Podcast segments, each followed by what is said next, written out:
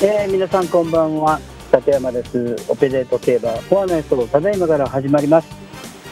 えー、先週はですね、まあ、あのー、ビクトリアマイル。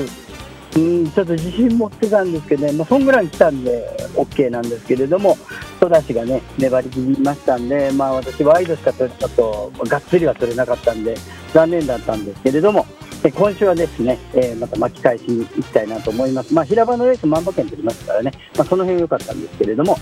え、ー、と、土曜日、京都でですね、第30回平安ステークスあります。今、パッと見たんですけれども、あのー、ダイオライト記念船橋であった、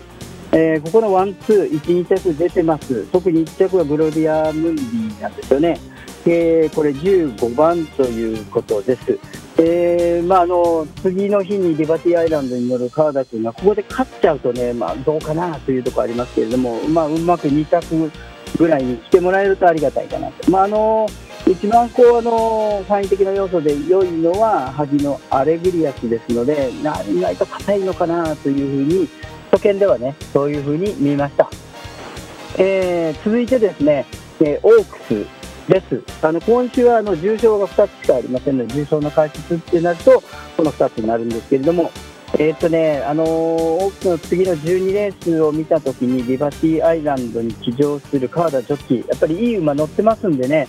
これが、あのー、日曜日配置が合ってればもうあのリバティアイランドは仕方がないかなというふうに思います。そしてあの横にゴールデンハインドというゴールドというこのあの色目のやつもですね最近横に来てること多いのでここはちょっと狙い目だと思います。それからあのルーというで、ね、言葉で始まる馬たちの、え、隣っていうのが非常にこうあの使われていることが多い牝馬なのでドゥアイズとデューラ。これね、えー、これの両両サイドもしくはそのデュアイズだったらその馬だと思いますしあとラスト、まあ、あのよくやる手なんですけれどもトライアルの4着馬で残念だったものが抽選で復活した時に来る可能性が高いので大外イングランドアイズここら辺狙っていただきたいと思います、えー、次週はまあね、えー、もう大抵のダービーですのでここは気合い入れます、あこれも気合い入ってますけれども、さらに気合い入れて、ですねいいネタをですね、えー、いいサインを紹介したいと思います。また来週お願いします。ありがとうございました。立山でした。